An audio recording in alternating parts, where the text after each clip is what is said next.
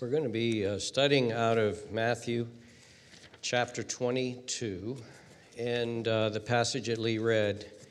And we are also going to be looking in Revelation uh, chapter 19. So if you wanted to prepare yourself, although that's a pretty easy passage to find, uh, you can do that. But we're going to be looking at, um, at uh, Matthew 22. So if you'd like to turn back to there.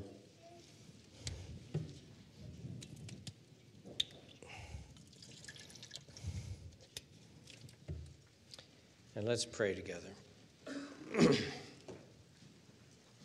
Father in heaven, we praise you and we glorify you and we come to you, very needy people. We very much need you to, to speak to us through your word and to sort of realign us and correct us and encourage us and guide us especially given the fact that we live in such a difficult time and such a many ways discouraging time, dismaying time.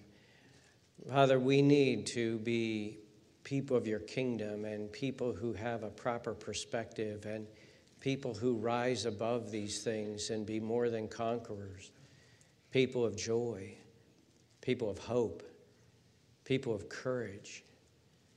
And so, Father, we pray that you help us as we listen to a parable that our Master told us, and we pray that you'll help us to grow from it, and that you will give us wisdom and insight, and will, we will see this as alive and real today as it was when it was first spoken. Give us grace now, we pray. Come to us, we pray. In Jesus' name, amen.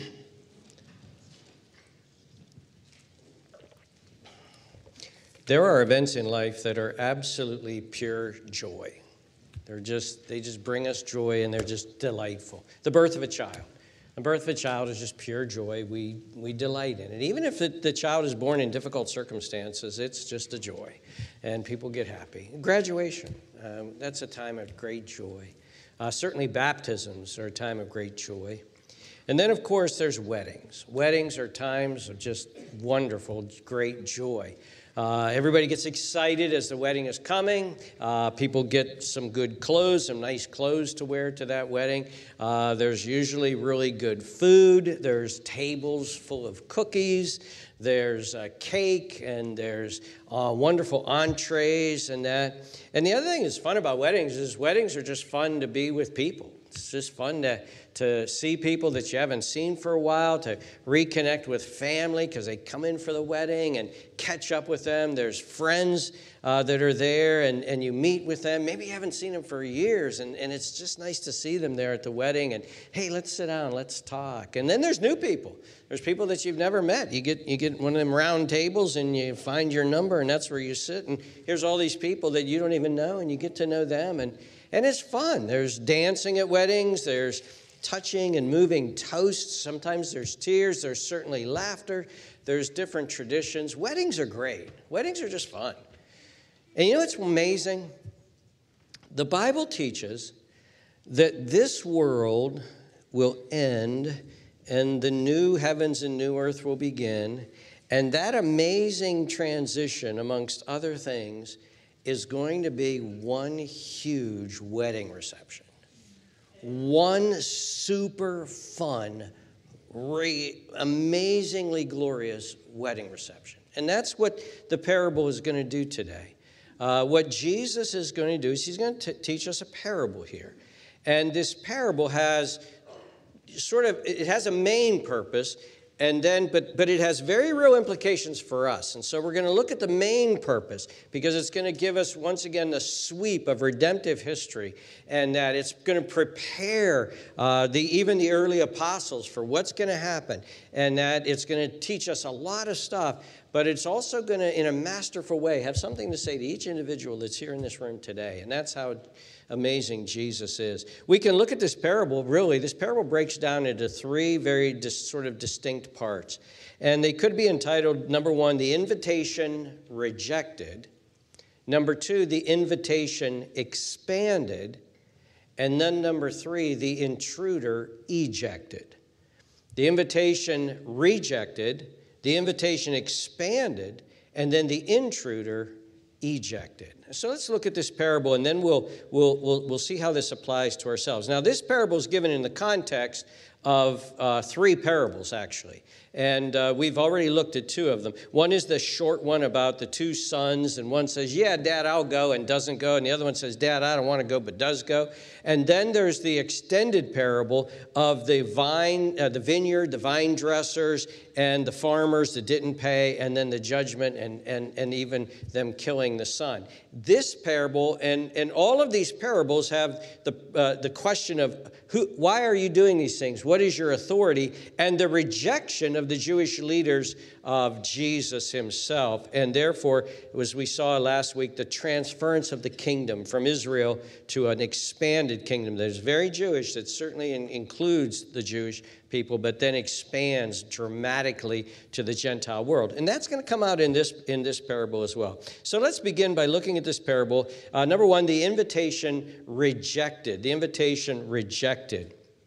It says this in verse 1 And Jesus answered and spoke to them again in parables and said, The kingdom of heaven, now again, this is a parable about the kingdom. He's teaching on the kingdom. The kingdom of heaven is like a certain king who arranged a marriage for his son and sent out his servants to call those who were invited to the wedding, and they were not willing to come. Okay, so they're called. Now, I want to give some of you, uh, uh, you'll notice at the very end of this paragraph, uh, this parable, there's a, a, sort of defining phrase for many are called, but few are chosen. This parable is about the called. It's about the calling and the called. And unfortunately, in English, there's English Bible translations. Unfortunately, we, we, we just lose a little bit of the, of the theme going down through there because the word that is primarily uh, stands for called here is actually translated invited, okay? So, for instance, but it's in, in the original language, it's the exact same word that's being used, whether it's a verb to call or it's a person, the called ones, as it were. So, uh, for instance, verse 3, uh, it says, call those who were, and in the, origin, in the original language, it would read more something like this the, the called Call the called, okay? So every time you see the word invited, think of that. Uh, look at verse 8. The wedding is ready for those who were called. That's how the original language speaks. Verse 9, you will find call to the wedding. And so that's why, so just remember when you see invite, that's what that means. So what happened is, is that the king invites people to the wedding. Now, he already sent out a save the date card, by the way. He already sent out a save the date card. You know what that is? That's where you're going to have a wedding and you want people to come. So you, in, you sort of invite them by saying, hey, save the date. Uh, you know, October something, we're going to get married, save the date. Because notice it says this he sent out the servants. He, so he arranges a, a wedding. His son is going to get married. He sends out the servants in verse 3 to call those who were invited. That's, that's a past tense. They were invited to the wedding, but they were not willing to come. So these people were already invited. Now they're being invited a second time. Hey, the wedding's ready, come. But they said, no, we don't want to come. We don't want to come. They weren't willing to come. We just simply don't want to come to this wedding. Verse 4 Again, he sent out other servants, saying, Tell those who were invited, or the called, see, I have prepared my dinner. My oxen and fatted cattle are killed, and all things are ready. Come to the wedding. This is actually the third invitation. Listen, I, the, the, the spits are turning, and you can smell the beef, and it's dripping, and we've got all the food ready, and the cookies are on the table, and the punch is already there, and we're ready to eat. Everything is ready. Come. So he gave them a save the date. Then he sent them, and they said, No, we're not going to call. Then he sends out other servants and says, Come, come, come to my wedding. It's all ready. Everything is prepared. All you have to do is walk in. Just walk in, and we're going to have a great celebration.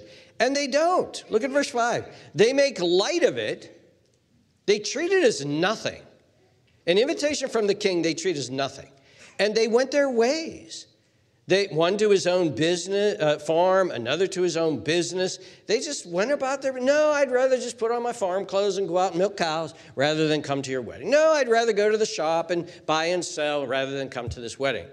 So they were just indifferent. Now, others, though, were hostile. Look at verse 6. And the rest seized his servants treated them spitefully. That means to arrogantly abuse them. They arrogantly abuse them. Get out of here. Who wants you? Get out of here. Take that stupid invitation. And then some killed them, actually killed the servants. And then and, and verse 7 says this Now, for us reading, listening to this, and maybe you've been married, you've been invited to weddings, you're used to weddings. Us, we look at this kind of thing and we say, Whoa, this thing turns, this thing turns yeah, really serious fast. Because notice what the king does. But when the king heard about it, he was furious and sent out his armies and destroyed those murderers and burned up their city. If a king ever invites you to a wedding, go, man. I'm telling you, go.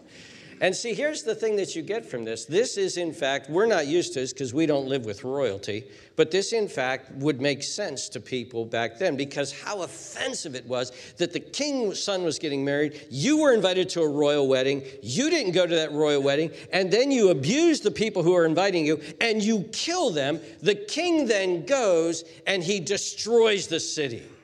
Now, what is Jesus getting at? Well, what Jesus is doing here, once again, is he is pointing out, as it were, God's redemptive plan, how redemption is going to work out. And what he's pointing out here is, first of all, the violence that the people had toward the servants of the king, once again symbolized the violence that came against God's prophets in the Old Testament and the apostles and the believers in the New Testament, how they're going to be treated violently. And, and so he's, he's referring to that. He's already referred to that in the parable of the vineyard and the sower. But he's also referring to the fact that this is the time of transformation of the kingdom. It's the time where the kingdom is being transferred. And part of that is because of the impending destruction of Jerusalem. Look at chapter 24 and verse 1. Then Jesus went out and departed from the temple, and his disciples came to show him the buildings of the temple. And Jesus said to them, Do you not see all these things? Assuredly, I say to you, not one stone shall be left here upon another that shall not be thrown down. The Roman army is going to come in within 40 years of this time that Jesus is speaking this parable, and they are going to destroy Jerusalem. They are going to destroy the temple. They are going to destroy Israel as a nation, having its own national identity, and that will be, be like that. Israel will no longer function as a nation for over 2,000 years until 19. 48 when the UN gave Israel once again a portion of land back. And so Jesus is telling them this parable, and it's the exact same thing that he said in verse 43 when he said, Therefore I say to you, the kingdom of God will be taken from you and given to a nation bearing the fruits of it. This is the exact same theme. This is linked into that parable. And basically, it's saying this the gospel came to you, you rejected it, God brought judgment, and that judgment is going to be severe. So that's invitation invitation rejected. But then we have the invitation expanded. Look at verse 8. Then he said to his disciples, The invitation is ready, but those who were invited, called, were not worthy. Therefore, go into the highways, and as many as you find, invite, call to the wedding. So go out into the highways. The city's been destroyed, by the way. The city's been burned up. Those people have been killed.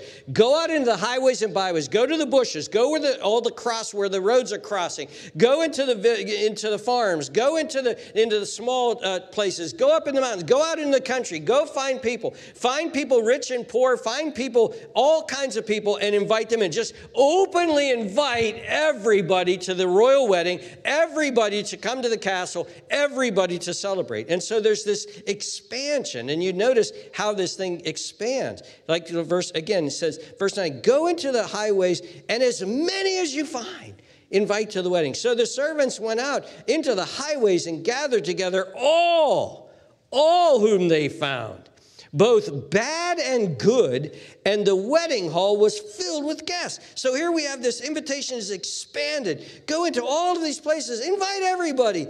Just invite, and you can even invite good and bad people. Invite respectable citizens and invite the lowlifes. What is that? What is that? That's Jesus once again reiterating what he said in the, in the earlier chapter, chapter 21, verse 32. I'm sorry, verse 31. He, remember the first parable about the two sons? And then he said to the first, Assuredly I say to you that tax collectors and harlots enter the kingdom of God before you.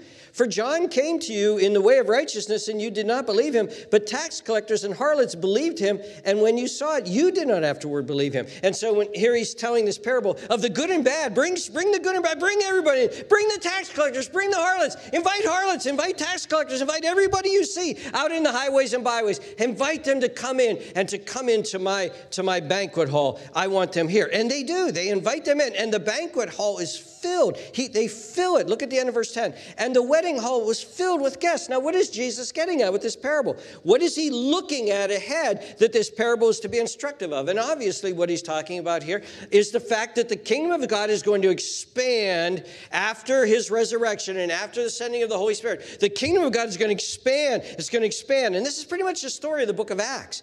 Is the kingdom of God expands to the Samaritans. And the Samaritans are included in, although they're the ethnic enemies of these Jewish believers who are the first believers. But then it expands to the Gentiles, and Peter himself is kind of dragged, kicking and screaming, into Cornelius's house to preach the gospel to a Gentile. At one point, God sends down some food and says, Eat, and Peter gets more holy than God and says, No, no, no, God, no, no, I ain't doing that. I, no, no, you know, you can't tempt me to do that. And God says, Hey, what I declare clean is clean. You get to this Gentiles and you you preach. And then they, they even had to have a whole church council trying to figure out what to do with these Gentiles. This amazingly expanded kingdom is what Jesus is talking about here. Go into the highways and byways. And then finally, you have the intruder ejected. The intruder ejected. Look at verse 11. But when the king came into the, to the guests, he saw a man there who did not have a wedding garment. So he said to him, Friend, how did you come in here without a wedding garment? And he was speechless. Now, it's interesting that word friend is interesting because it doesn't mean, my dear good friend, heart of my heart. It doesn't mean that. In fact, this word is only used three times. And it's all in the three times are in the book of Matthew. And it actually refers to an impostor who's passing, who's trying to pose to be a comrade for selfish reasons. That's the definition of this word. It's only it's a very narrow word. It's used once in Matthew 20 when the angry workers who got paid one denarius were mad for the one hour workers. And the, and the, and the man said, Friend, I, I, it's my money to do with what I want. I'll do with what I want. It's used here, and then interestingly enough, it's used one more time in Matthew 26 50 when Judas comes and Jesus says, Friend, you're going to kiss me? Seriously? And so I think the way this is to be translated is kind of how we would use the word pal. Hey, pal, I was going to park there. Hey, pal, that's my wife. okay, I think that's how this word is being used. Hey, pal, how'd you get in here without the wedding garment? Who brought you in here without a wedding garment? And he was speechless. And so then what happened is the king said to his servants, Bind him hand and foot and take him away and cast him into outer darkness, and there will be weeping and gnashing of teeth. Now, you notice here something much more significant than weddings are going on here at this point. He's describing hell, as it were, there. And so this man gets kicked out of the wedding. Now, you say, well, who would do that? Well, let me tell you something. It happened in my wedding. This scene happened in my wedding didn't it, Jan? This scene happened in our wedding. See, what in the world? How are you talking about? Well, I'll tell you how. Jan and I were married down in Pittsburgh. We were working at that time in an inner city church, an African American church. And our pastor and mentor and, and beloved friend uh, was a six foot five African American pastor who was an intimidating figure and a gent, but a gentle and loving man. But in 1979, in African American church culture, which we were in, weddings were very, very special. And they were treated as very, very special. And you dressed well if you wanted to be in a, come to a wedding. So I was in the office with Elward, that was our pastor, Elward, and with my best man and the other men in my church. I was in my office, the office of the church there, uh, getting ready to, to, to go out for the wedding. And my brother walked in. And my brother was on the bulletin to read scripture. My older brother, he was on the bulletin to read scripture. And my, no, no, no, no, catch this, no, try to, try to get this, the whole context. This is 1979, okay? We're still in the 70s, okay? We're still hippies. We're still doing that whole thing. My brother walked in in bib overalls and a t shirt, okay? So he walked in in bib overalls and a t shirt, and that, and he probably, being the old hippie that he was, he didn't think that was bad, and he was making a statement anyway, and that's what we did back then, and all this like that. So he walked in, and I said, "Hey, Kevin, how you doing?" And he walked in, and and the Reverend Elward Ellis, in his black robe, looked at him and said, "No, no, get out. You're not in this wedding." He didn't even consult me. but, by, but you know what? If he would have turned to me, I'd have said, Elward, whatever you want, man, you're the man. Because he was my mentor, my pastor, he was like a father figure. And he said, Now I'm going to give my brother credit. I'm going to give my brother credit. Uh, the truth of the matter is that our, our reception was actually a jeans and t shirt square dance in a state park. It really was. So I want to give him a little bit of credit. But nevertheless, as soon as Elward saw him, he said, That dress is not appropriate. And he felt that it was dishonoring to me and to Jan. And he kicked him right out of the wedding. And we just had to find somebody else who was more properly attired. And it was actually Jan's former pastor uh, uh, when she got saved uh, who, who came up and, and read the scripture. And that's what's going on here. The king, look at what it says. The king came in to see the guests, and the word means to actually examine the guests, to, to, to look them over. And he saw a man there who did not have a wedding garment, and he said to him, Friend, how did you come in here without a wedding garment? In other words, why don't you have a wedding garment? Now, there's a lot of questions as to how that works out. There's even some historical evidence in the Bible and historical that uh, kings and princes, when they had these big weddings, they actually handed out garments to people who didn't have them. But either way, this guy came in and he was not properly attired. And by not by being properly attired, he was dishonoring the king and he was sort of coming in on his own terms. He was, he was almost arrogantly sitting there as if he belonged there, but he was t- completely, he had not taken the time to properly attire himself. And so he was inappropriately dressed. He was arrogantly sitting there. And so the king kicks him out into outer darkness. Now, now there's all kinds of questions as to what this, this garment was supposed to be. And, and, and now, as, as interpreters look at it, they see this. Well, it's the robe of the righteousness of Jesus Christ that we have in our justification. And certainly that's true. That is absolutely part of what is being said here is that those we get into the kingdom through the righteousness of Jesus and through his perfect righteousness on us. But also, there's another aspect that, that in salvation, holiness. Holiness is to be, is we, we're born again, we're, we're new creatures, and holiness is to work through us. And that's why, for instance, Paul says in Romans uh, 13, 14, but put on the Lord Jesus Christ and make no provision for the flesh to fulfill its lusts. And so there you see this idea that, that, that putting on Christ is, is, is putting on the whole Christ and, and being robed and clothed in his righteousness and being a holy person. And, and this, man, this man did not have that. We're going to deal with this a little bit later. And so then Jesus concludes this parable by saying this For many are called and many were called in this parable. The entire city was called. All of the, all, everybody was called. The people who, who, who rejected, they were all called. The high, everybody in the highways. Many are called, many are called, many are called, but few are chosen. Now, now some, some wrestle with this, and, and I think that, that, that rightly so, that sometimes this can give the false, uh, false impression that, uh, that there's going to be very, very, very few people saved. But that's not what the Bible teaches at all. It says there's a vast number that, that no one can count at the end of the book of Revelation. And so Hebrews may have, may have heard this, uh, something more similar to this, scholars tell us. Uh, many, many, or all were called, as it were, but less than that are chosen. And that may very well be. All are called, but less than that come in. Or all are called, but not all will come in. In other words, there's, there is this sifting thing that's going on. So how do we, how do we apply this to ourselves? How do we apply this? Well, let me, let me take a couple lines of application for this. And the first one is this. And, and, and I introduced this earlier. This age ends with the coming of the Lord Jesus Christ, judgment day, the separation of the sheep and goats. This, we're going to get into all that in Matthew 25. This age ends, this world, as it were, ends, And the new heavens and the new earth begins with amazing and amazing wedding celebration. And that's why we're going to see more wedding parables coming up as well. But turn with me to, to the book of Revelation in verse 19.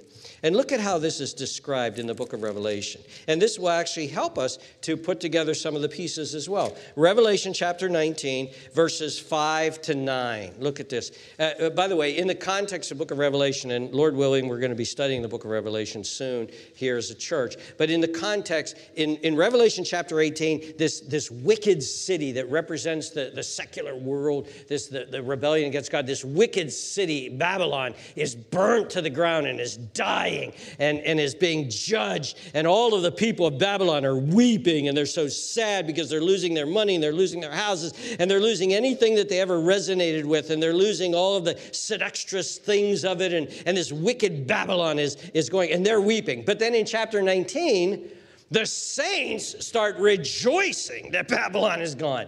They're, they're praising God. Verse 19 begin, verse 1, this, this great hallelujah goes up. And, and, and they're so thankful that God is judging Babylon.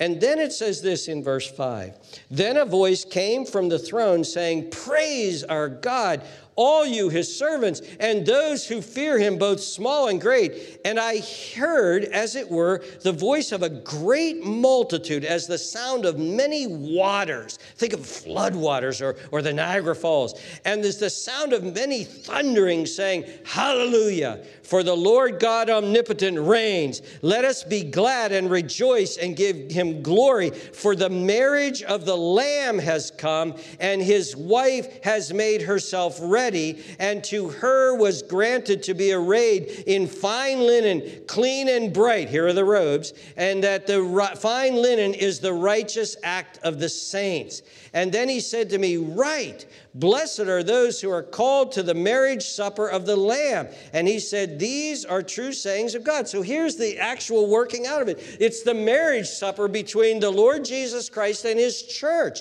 And it's a wedding celebration. It's an absolutely glorious wedding celebration that ends the, the, the, the, the world. Now look at chapter 21 and verse 3. John then gets this other vision and he sees a new heavens and a new earth. And then it says this.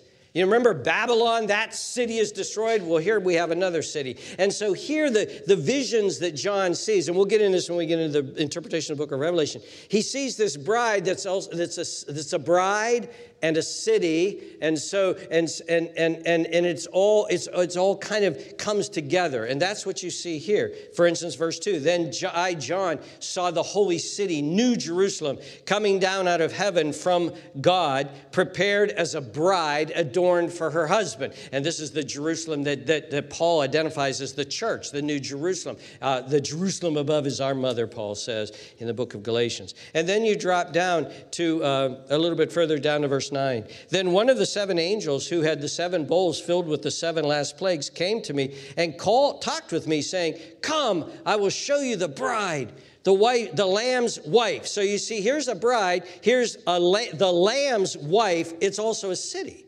And he carried me away to Spirit into a great and high mountain and showed me the great city, the holy Jerusalem, descending out of heaven from God. And so you see this, this glorious city coming down. And so you see, and what is that? It's the church. It's the church of the Lord Jesus Christ. It's the church of Old and New Testament saints. It's, the, it's, it's those people who love the Lord Jesus Christ. And we, we get this in the book of Ephesians. Ephesians chapter 5 and verse 25 says this this Husbands, love your wives, just as Christ also loved the church and gave himself for her. Now, notice verse 26 in light of what we've seen that he might sanctify and cleanse her with the washing of water by the word. Now, look at the next one that he might present her to himself a glorious church, not having spot or wrinkle or any such thing, that she should be holy and without blemish. This absolutely beautiful, holy, in the beauty of holiness, this beautiful, beautiful bride comes down, these holy people. In Matthew, in, in Ephesians chapter 5, verse 30, Paul goes on to write this For we are the members of his body, of his flesh, and of his bones. For this reason, a man shall leave his father and mother and be joined to his wife, and the two shall become one flesh. This is a great mystery, but I speak concerning Christ and the church. And so here we have this wedding of Jesus and his bride, Jesus and the church. The new heavens and the new earth begins with this wedding and this wedding ceremony and this and this celebration and this feasting and eating. Think about that for a minute. Think about this for a minute. Think about this scene for a minute. The Bible teaches that these people have been raised again from the dead and they have glorified bodies that look like, Paul says in Philippians 3, they look like they are equal to, as it were, in that sense, the glory of, of the Lord Jesus Christ Himself, that we will have glorious bodies like His glorious body. These people will be glorious. They will be amazing. That's where C.S. Lewis says if you could see one of them now, you'd be tempted to fall down and worship it. They're, they will actually look like, they will glow like, we will glow like the sons and daughters of the King. And we will be there. And it will be a wedding. And it will be, it will be a, a reception. It might go on for 10,000 years, I don't know. And we will laugh and we will celebrate and we will reconnect and we will rejoice and we will be saved and we will be perfectly holy and we will be and he will be there in our midst and i was thinking about this i was meditating on this and i thought what an amazing thing that would be that will be and i envisioned myself sitting there like i do at weddings when Jan doesn't make me dance. Um, I was sitting there, and all of a sudden, this glorious being comes walking up to me. This absolutely glorious being. I don't want to use the word goddess because I don't want that to you to be mistaken. And yet, she she is a daughter, a glorified daughter of the living God. And this absolutely glorious, majestic, dignified, holy being walks up to me and says hello. And I say, Who are you? Who are you? You're just, you're, this is the beauty of holiness. You're stunningly beautiful. And she says a name. Now, for me, I have to be careful here, okay? So I'm going to give you three names. She might say, I'm Hazel Buchanan. She might say, I'm Mila Johnson. She might say, I'm Iva Miller. So we're all fair here now. But either way, she says to me, and I look at her and I say, Oh my, you're my granddaughter. Praise God.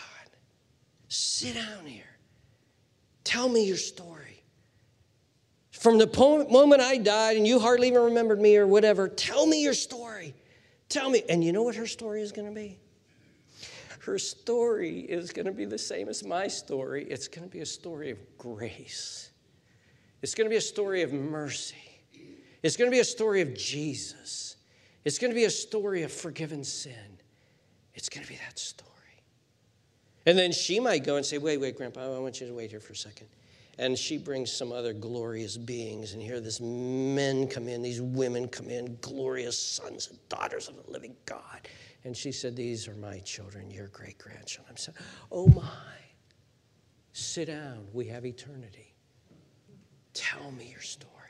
And the story will be the same glorious story. I was a sinner saved by grace. I'm here because of him right there, the Savior, the Lamb. I'm here because of him. And I'll grab my parents. I'll grab, hey, I want you to meet somebody.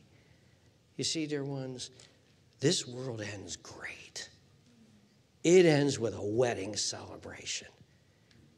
And then I want to ask you this question Will you be there? Will you be there? Every individual in this room should ask themselves this question Will I be there? Or will I be cast out into outer darkness where there's weeping and gnashing of teeth? Guess what? If you are not there, it is not for lack of an invitation. I'll put it in a positive way. Everybody in the world is invited to come to this wedding banquet. Matthew 28 says this Jesus came. This is the end of the book of Matthew, the very last verses of the book of Matthew. Jesus came and spoke to them, saying, All authority has been given to me in heaven and on earth. Go therefore and make disciples of all, all the nations Go out into the whole world and make disciples, baptizing them in the name of the Father and of the Son and of the Holy Spirit, teaching them to observe all things that I have commanded you. And lo, I am with you always, even to the end of the age. Amen. Listen how Mark summarizes what Jesus said in Mark 16 11. And he said to them, Go into all the world and preach the gospel to every creature. Go into the highways and byways. Go into every nation, every culture, every village, every jungle, every, every island. Go, go, go, and invite them, invite them, invite them. Tell, preach the good news to them. We've already seen a hint of this in Matthew 11 28, where Jesus says, Come to me, all who labor and are heavy laden, and I will give you rest. Look at Matthew chapter 22. If your Bible's still open to Matthew, look at verse 17. As the, the entire Bible is ending, it says this And the Spirit and the bride say, Come. And let him who hears say, Come. And let him who thirsts come. And whoever thirsts, let him take the water of life freely. Come, come. The king keeps inviting and inviting and inviting and inviting. Let me listen as I read to you a quote from J.C. Ryle. And by the way, for those of you who love and embrace Reformed theology as we do here, I want you to be careful. I want you to understand here. This is a dyed in the wool, strong Reformed theologian speaking, because I want us to never be imbalanced into hyper Calvinism. Listen to what he says about this verse. There is nothing wanting on God's part for the salvation of sinners' souls. No one will ever be able to say at the last that it was God's fault that he is not saved.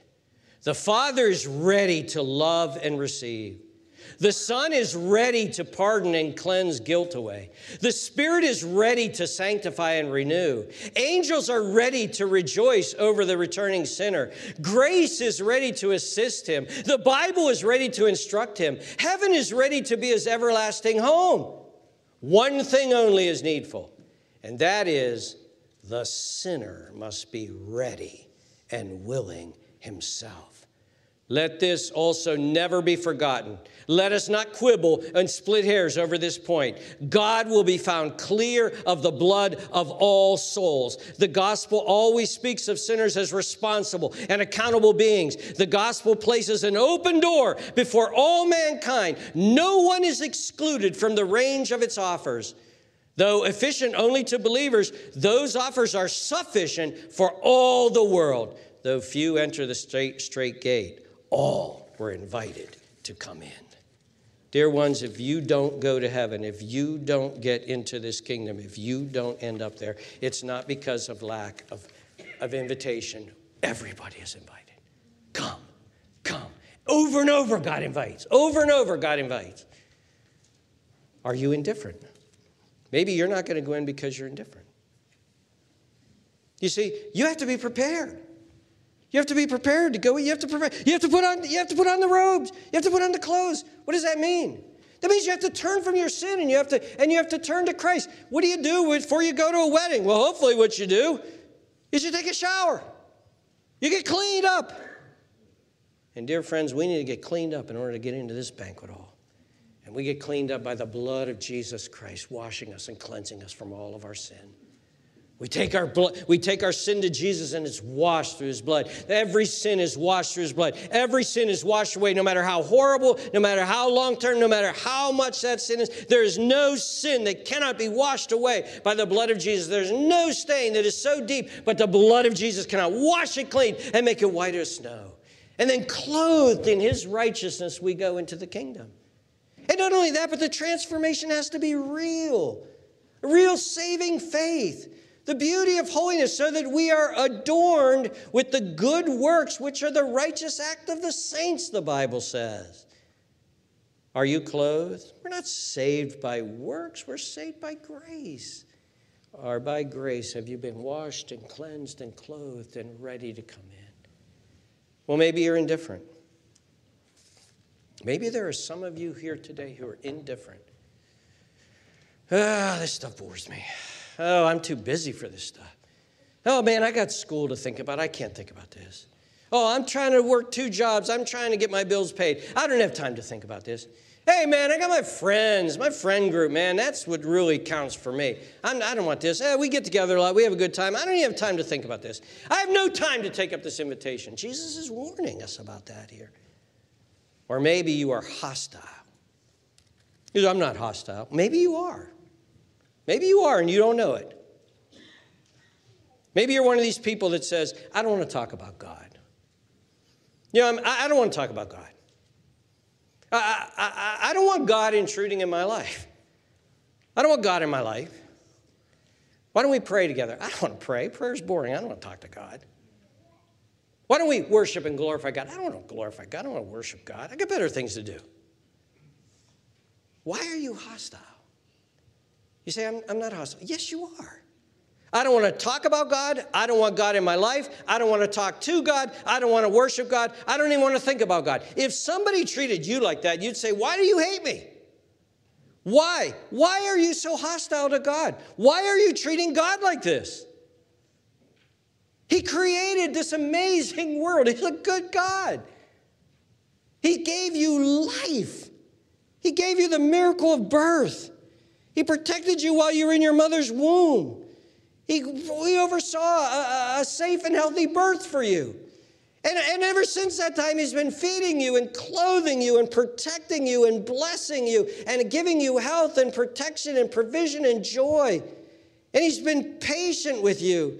And he keeps doing you good, even though you don't want him. You don't want him in your life. You want to talk, but he keeps doing you good. He keeps doing good. Then he sends his son to die for sinners like you, and he offers you complete salvation. And what do you do? You take the invitation from God and you rip it up. Why?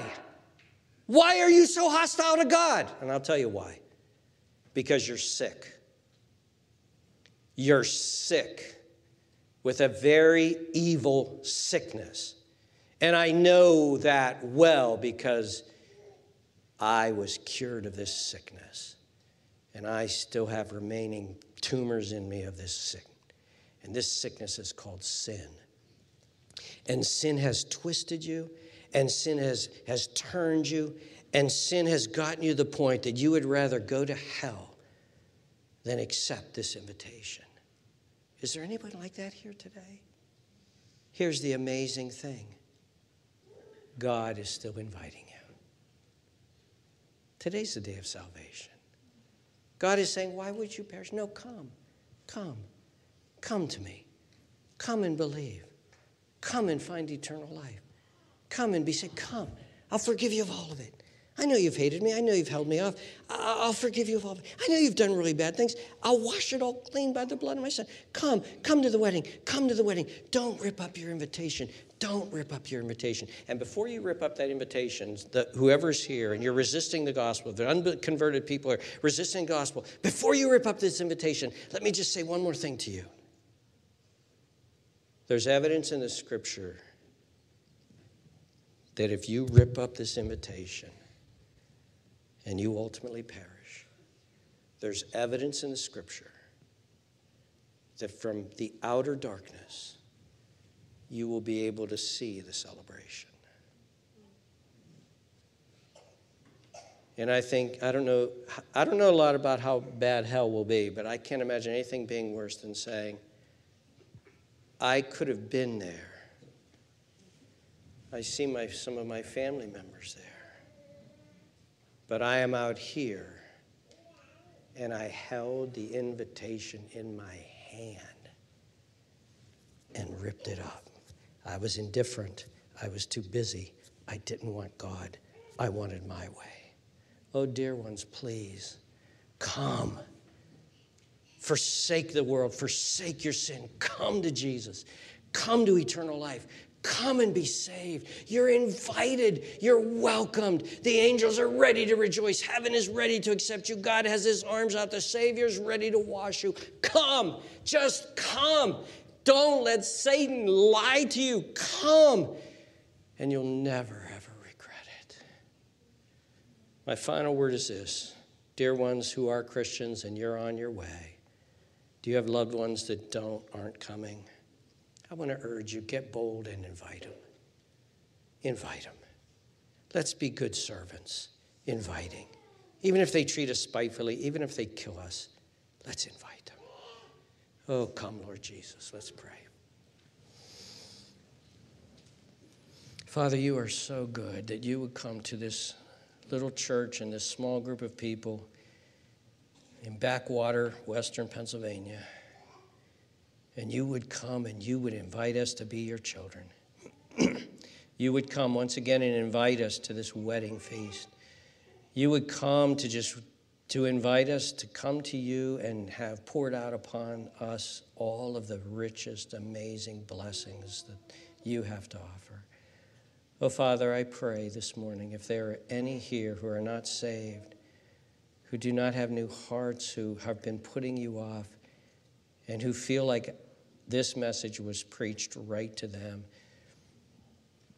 I didn't intend that, but, but you did. Father, I pray that you would open their hearts. I pray that you would help them. I pray that you would give them grace. I pray that you would save them. I pray that they would come running into the banquet by running to your Son now. And Father, for those of us who are believers, I pray that you will help us to truly this week believe that Jesus tells the truth. And to truly believe, no matter how ugly the news will get, to truly believe and to begin to feel the joy of the coming King and the coming party that we will participate in.